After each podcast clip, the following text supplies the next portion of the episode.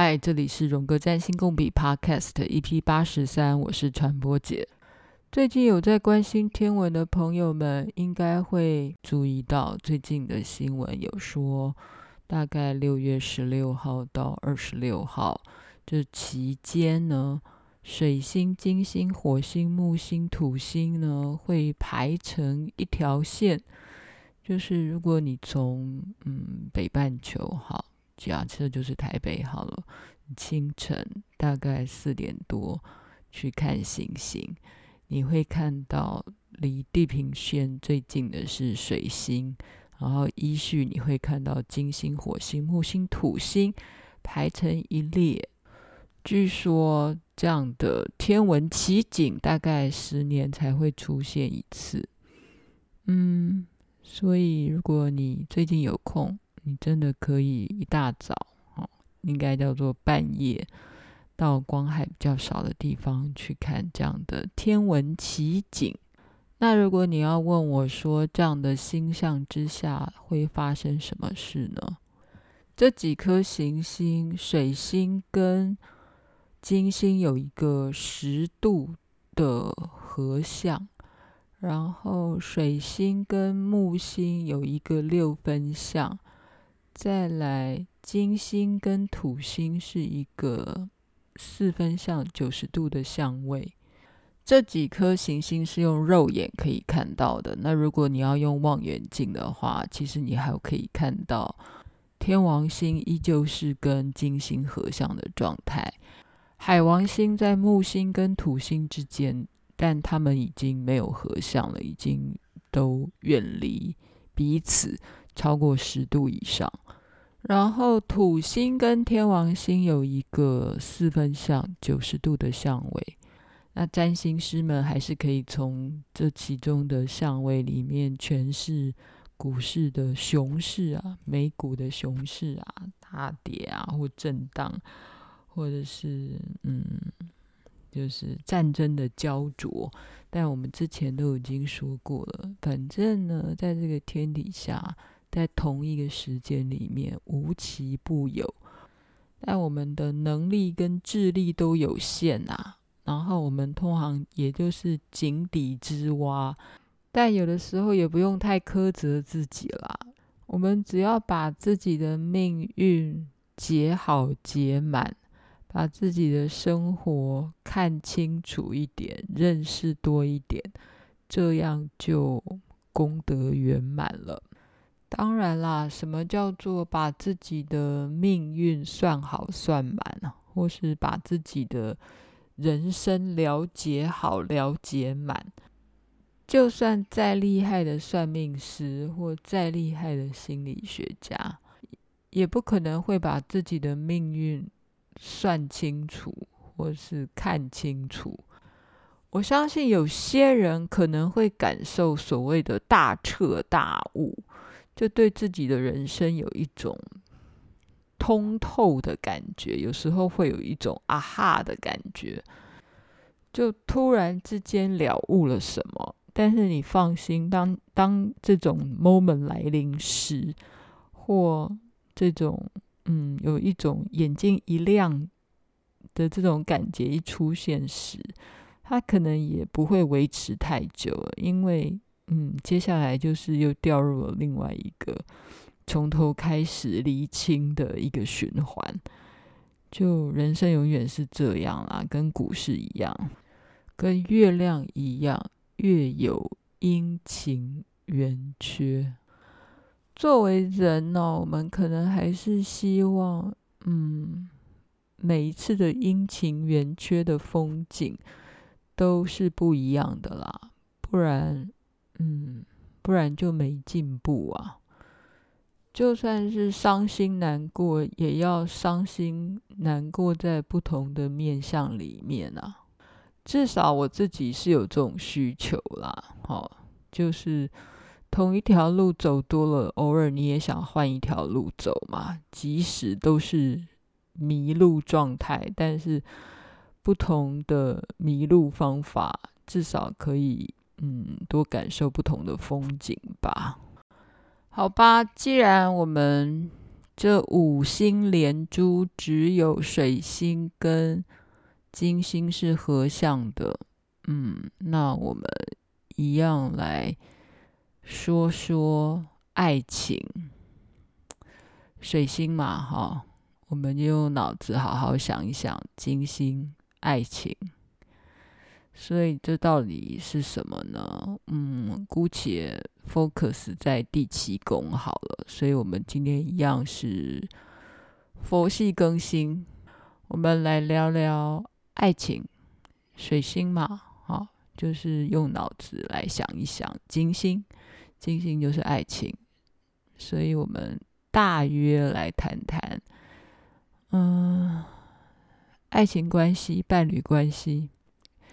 也许是第七宫吧，嗯，因为另外一个人嘛，哈。什么叫爱情关系哦？我觉得就是，嗯，因为因为你很想透过另外一个人来成为你自己，然后那个强烈的感觉，像是你想要把他占为己有。因为你会觉得没有他在你的生命中，好像就缺了一块，所以你会觉得拥有对方而感受更完整。说穿了，就是你会把他视为你自己的。这就是一跟七宫的关系呀，就是一是自己，但是你看到了另外一个对象，你很想把他占为己有。爱有的时候真的蛮暴力的啦，暴力到你要把它占为己有嘛。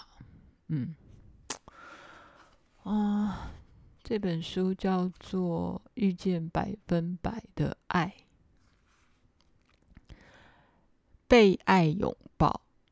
当我对一个人敞得这么开，真的感受到那种深度和力度，我知道。就是我真正希望从对方身上得到的，这就是生命力的所在。嗯，大卫本身糅合许多有趣的特质，年约四十，是一位颇具魅力的男士，非常渴望坦诚直接的接触异性和性，但是。他也活在创伤的阴影之下。大卫交了一堆的女朋友，但却都维持不久。他想找个条件不错的女生，根本不成问题。然而，故事总是大同小异。他最后不是挑三拣四，就是把他们赶跑，不然就是向后撤，直到他们知难而退为止。他想爱，想疯了。他承认，回顾一生和他分手的女人们，有好几个都会是很不错的终身伴侣。但是在当下，他总是可以找到各式各样的借口，把对方给甩了。终于，大卫去接受了心理治疗，想弄清楚他的爱情生活到底出了什么问题。经过六个月的治疗以后呢，他开始了一段新的爱情关系。他爱上了这位女子，远比以前过去的经验都来得更加的狂野热烈。他们的情感也十分的契合，谈话起来非常的投机，性关系也好的不得了。但谈到了某一个程度之后，他又戛然而止。他又跟这位新的女朋友另另一刀两断。嗯，他跟治疗师在访谈的时候呢，大卫总是会谈这个女生如何的不值得信任，但是呢，治疗师后来就把这个焦点转移到大卫的内心。他成长的过程当中，母亲是一个飘忽不定、抑郁、长时间不在孩子身边的人，即使在家也很少对孩子付出感情。简单来说呢，大卫从来没有得过母亲对他的爱，或者他的母亲也从来都没有时间花心力在他的身上。所以大卫长大之后呢，就会觉得爱情跟他是没有缘分的，他自己是不值得被爱的。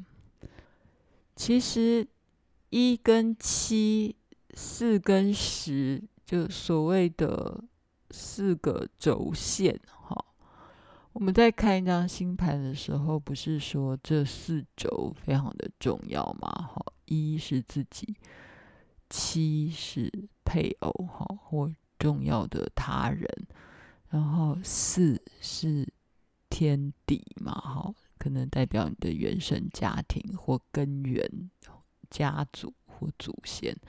十呢，是你的天，是你的工作，是你。对待这个社会的面貌，但第十宫也有人常常对他的解释就是母亲，所以，嗯，在利兹格林土星的那本书里面啊，嗯，又会复习了关于这个四轴，哦，在六十六页里面他写，虽然。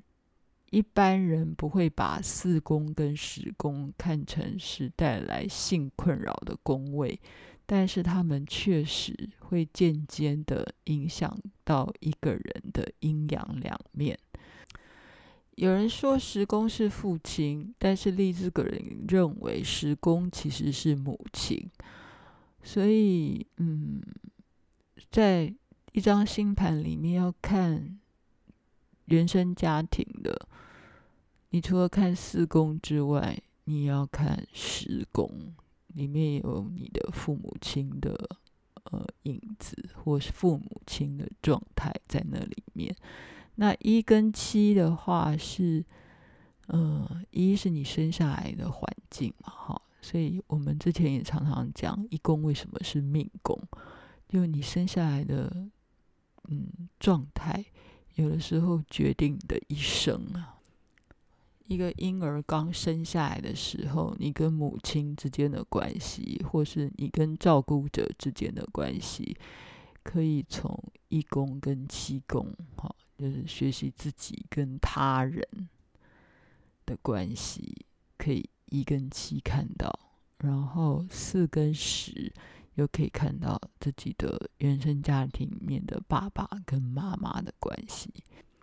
回到这个 David 的故事，所以 David 去看这个治疗师的时候呢，治疗师最后又想要来发掘他的根源，就是他这辈子老是没有办法跟一个女人有比较信任的关系。那是因为他从小都没有赢得他母亲的爱或关注。我把故事继续念下去。大卫的魅力外表之下，有一股连他自己都不知道的怨气，暗潮汹涌。当然，他是不会形于色的，因为在他小时候的家里，愤怒是。罪大恶极，会变成拒绝往来户。所以大卫要表达他的愤怒，就是把最亲近的亲近的人往外推开。基本上，他对所有喜欢他的异性说：“走开！我不相信你会对我有兴趣，我不相信我会吸引你，因为你不会真的爱我。”他不相信，他也不信任。令，好灵的感觉回荡在他整个过去的生命的历史当中，他一生从来没有感受这样被充分的爱、被拥抱。大卫跟咨商师谈了几周以后呢，努力的理解并且处理自己的创伤，大卫突然又恢复了对灵的兴趣。有一天，他对治疗师说了一句文绉绉的话：“就是这样吗？你爱一个人，把自己打开，感到有点任人宰割。你让他们进到心里来，于是他们变得非常的重要。然后他们爱怎样就怎样，走掉，伤害你，对你说谎，你就没有辙了。爱就是这么一回事嘛。大卫又说：“当我对一个人敞得这么开，真的感受到那种深度和力度的时候，我知道这就是我真正希望从对方身上获得的，这就是生命力的所在。”他是说，爱的力量一路引导我们，直到濒临投降的甜美边缘，让我们敞开心怀，敞开心怀，不想踩刹车，但感觉非常的危险，好像会丢掉老命一样。大卫踩在剃刀边缘，拿不定主意，是否不要再抗拒灵的吸引力。感受风险重重，还是应该要退后一点，稳当些。这时候，治疗师就开口问了大卫一个问题：如果你在这份爱情关系中，如果可以想要什么就有什么的话，那你到底想要拥有什么？大卫想了一下，然后说：“我不知道。”然后治疗师又要他，嗯，再想一想，就是耐心的等待他想下一个答案。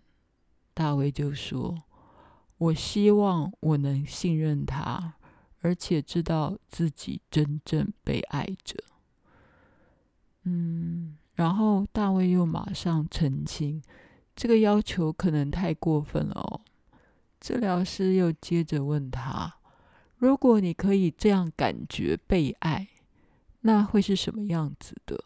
会带给你什么？”大卫这次就想得更久，然后说：“感觉被接纳，被对方珍视。”治疗师又问了：“如果你感觉被接纳、受珍视，那会带给你什么？”然后大卫悠悠地说：“我讨厌了分离和孤独，我想要和人灵犀相通。”大卫常常提到，嗯，自己的孤绝，好像在这个世界上迷了路，找不到归属。这是他第一次直接承认自己希望跟人灵犀相通。治疗师可以感觉到他心，他的心里还在翻搅，所以治疗师就邀请他继续回答这个问题，问他灵犀相通的感觉到底该带给他什么？这次大卫的答案说得很快，想都没想，一种归属的感觉，对方可以真爱真实的我。虽然我不太确定那是怎么一回事，因为你知道，我从来没有经验过。这时候，治疗师又继续追问他了：“那你想象一下，被人真爱会给你的内心带来什么？让你的内在惊艳到什么？”大卫就把眼睛闭上了一回，然后说：“他像被另外一个人。”爱的胳膊拥抱着，事实上，我现在就可以感觉到这样的一点的感觉了。好啦，我念的其实是这本书里面在描述一个治疗师跟这位这个病患啊，这位个案大卫他们之间的对话，就是说，嗯，他们。关于爱的流动，已经在他们的诊疗室里面发生了。嗯，这就是一宫跟七宫之间会产生的流动。哈，就是嗯，自己渴望的感受，哈，或成为自己最想要的事情，最想要的那样的特质。也许是被爱、被完全的接受、被理解，真的要得靠另外一个人，要靠一个 partner，在关系里面，那个 partner 当然会是 David 的女朋友，那个 Lynn，好，或是嗯，小时候的话就是他的母亲，好。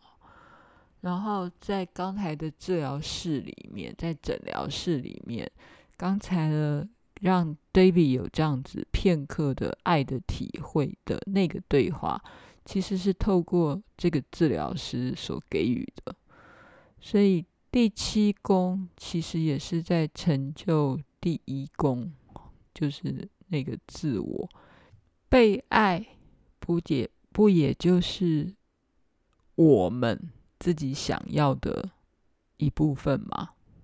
所以第七宫何其重要啊！你曾经跟你的伴侣讨论过你们之间的爱吗？爱的品质吗？或者你对爱的需求吗？讨论过吗？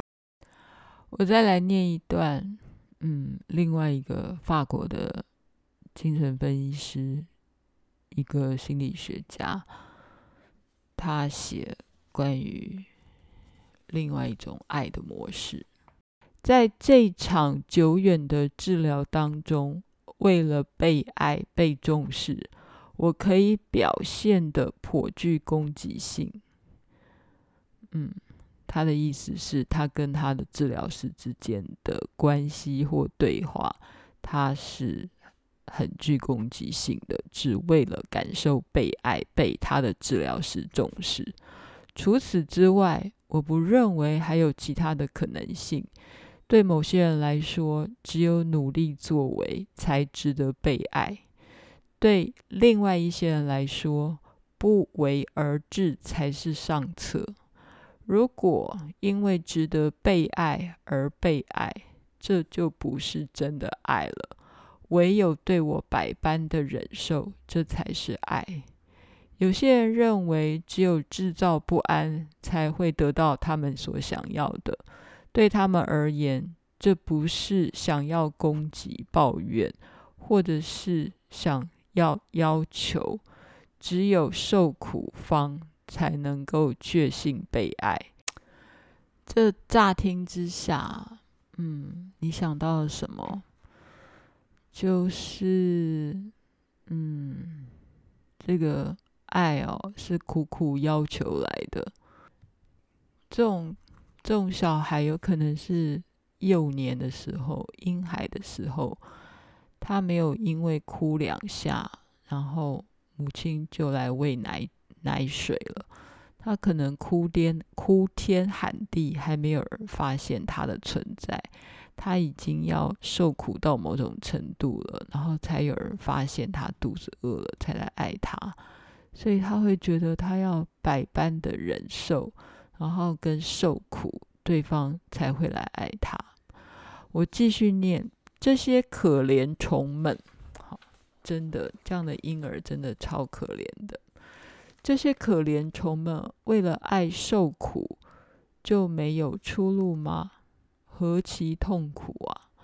那些需要被认同才能感觉被爱的人，不管怎么做，怎么做都不够。他们的话中经常不断不断的出现，不是这样吗？说明了这种情况，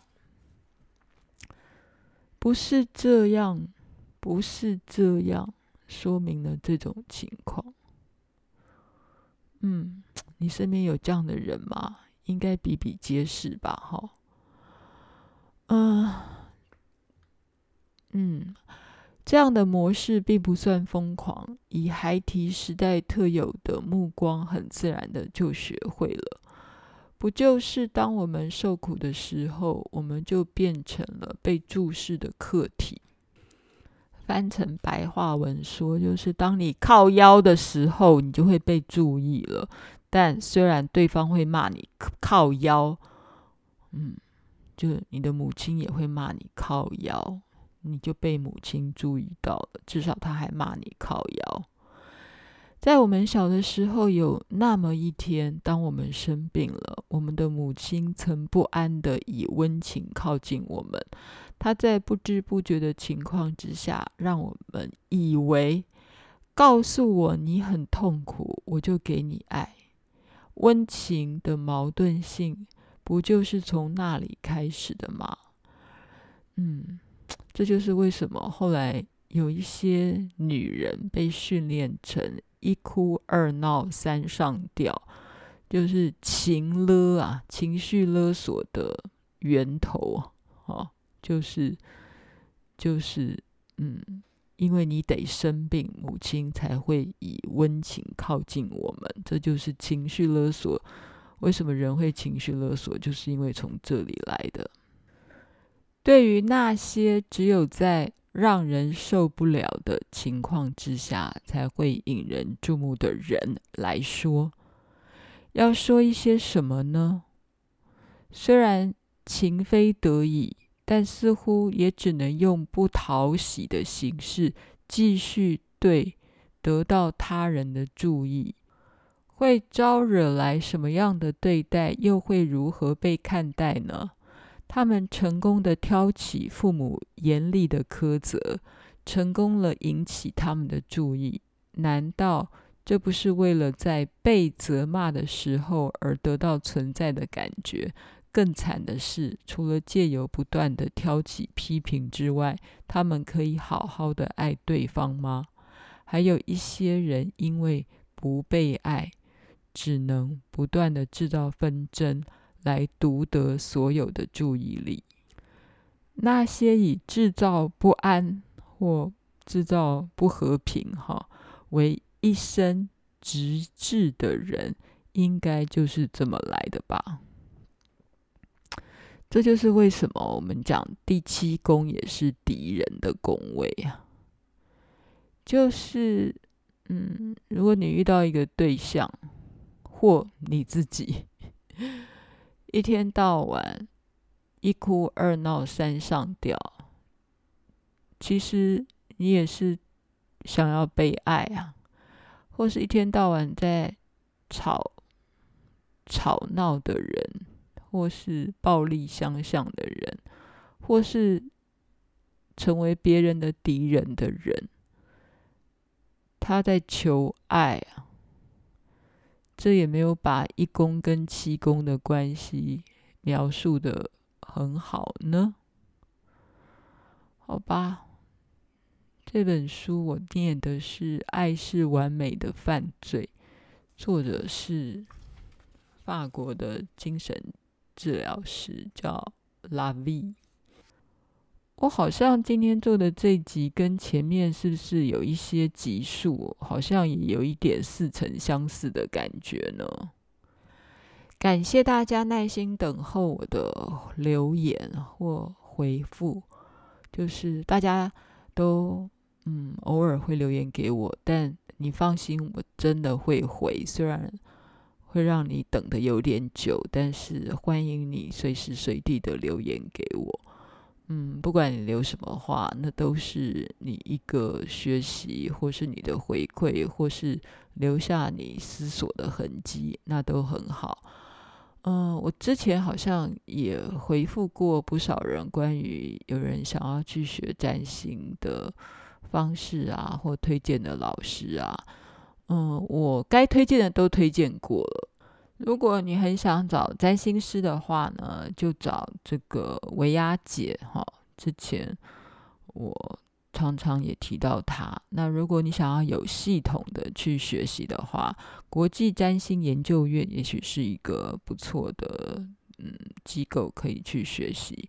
那自学的话呢，就好好的先听。唐綺阳的，他最近也很有系统的在教大家宫位啊，或行星，或是各方面的相位。如果你有持续的 follow，我觉得久而久之，你也会成为一个有系统的学习者。然后就再来，是我经常会谈到一些基本的占星教科书，你一定要去买的，然后你就可以自己读啊，我觉得也不会太差啦。嗯，就是自学啊。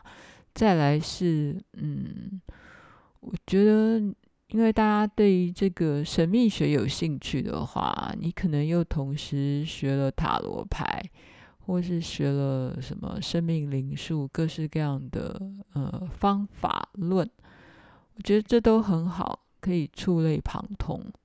但他们彼此有差异，或是有相异之处，你就相信你所相信的啦。啊，这些事情你也不用傻傻的一定要看了谁写的东西就认为它一定是真的。嗯，我最近有一个经验啊，是有一个医师吧，然后他在诠释赛斯灵魂，哈，有有一个以灵魂形式被通灵，哈，被两个美国人灵媒。传递讯息的一个灵魂叫赛斯，然后他的人设是个男性，然后谈论了很多关于这个呃宇宙间的啊、轮回的啊，或是关于意识的关系。但我稍微听了他，其实可能也算是个人气老师了哈。他的口条很好，中气十足，解释的又非常的活灵活现，但是。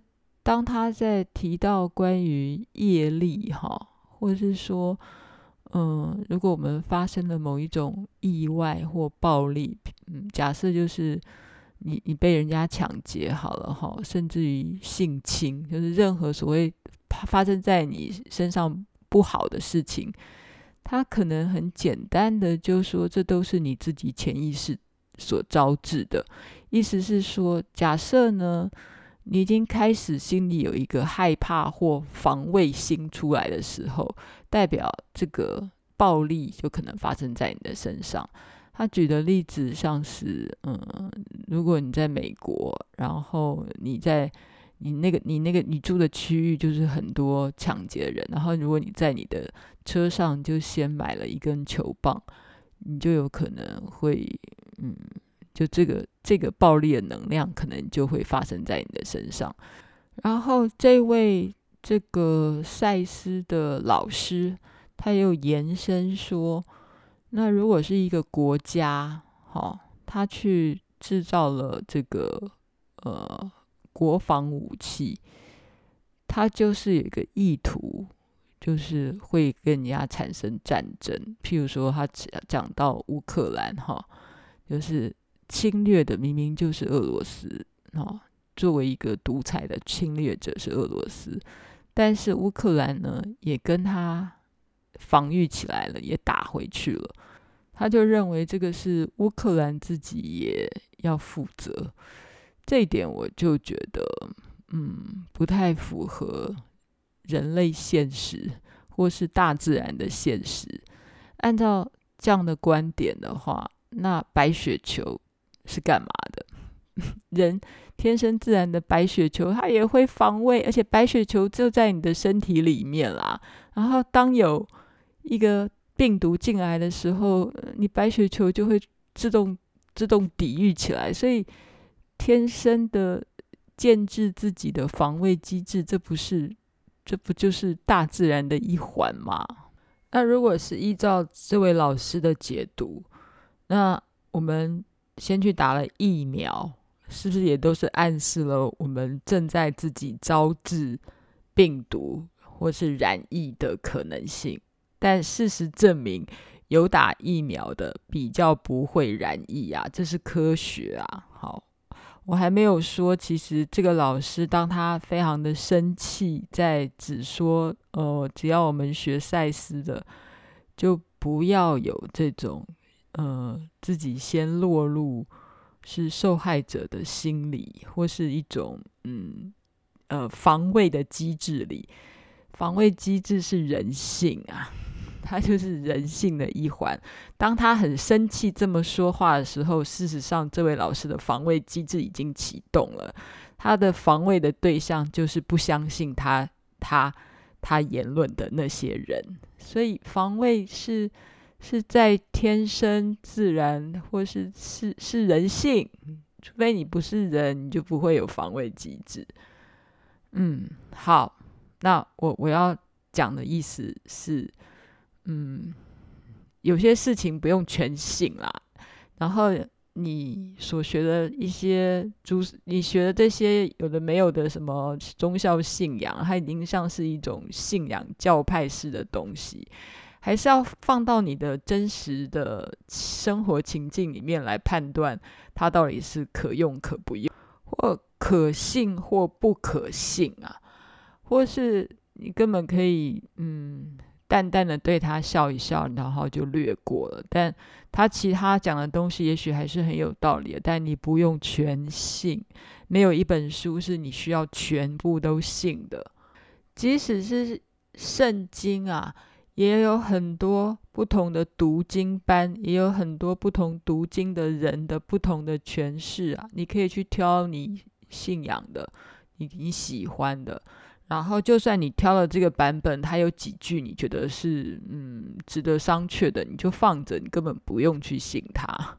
我的建议是，货比三家不吃亏，或是你自己读的东西越多，以后你就可以建立出你自己的信仰的系统。就是你地图越多张嘛，然后你可以彼此的核对比较嘛，哈，就是尤其是这种嗯。神秘学的东西，那个公说公有理，婆说婆有理。但是你拿了一百张的地图，你最后会核对一个比较精准的，或是你觉得比较你觉得比较可以信赖的，就慢慢来啊。因为你喜欢研究，代表其中的乐趣也很多啊。但我觉得值得好好比较一下，不要认为你读了一本书，你就全部相信它是真的。现在的显学啊，有一门科目大家一定要去学习，就叫做媒体试读，要好好的辨认什么是真的新闻，什么是假的新闻啊，什么是真消息，什么是假消息啊，聪明一点啊，理智一点啊，有逻辑一点还是很重要的。你所学的东西总是要符合人权啊，符合社会规范啊。比较符合这个时代的某一种理性吧，哈，我觉得理性还是很重要的。还有一些你所信赖的价值，譬如说正义，我觉得正义还是一件需要好好追求的价值啊，哈。第七宫，哎，天秤座的滋味啊，下次我们来补讲正义的事情。据说今年的法国。高中生进入大学的会考吧，哈，大学入学考试一个哲学的题目，就是在讨论正义到底是谁的责任？是国家的责任吗？嗯，我有点忘了啦，但我瞄到了这样的一条讯息。法国的高中生谈论的是正义，然后在思辨的是正义。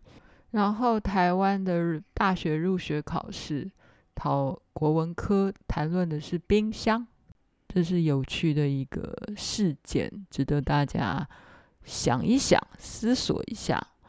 最后感谢支持我继续创作的朋友，谢谢李同学，嗯，谢谢你，还麻烦你去办了信用卡，只是为了支持我。还有一些朋友呢，他就没有署名，也许就是来自于宇宙对我的支持。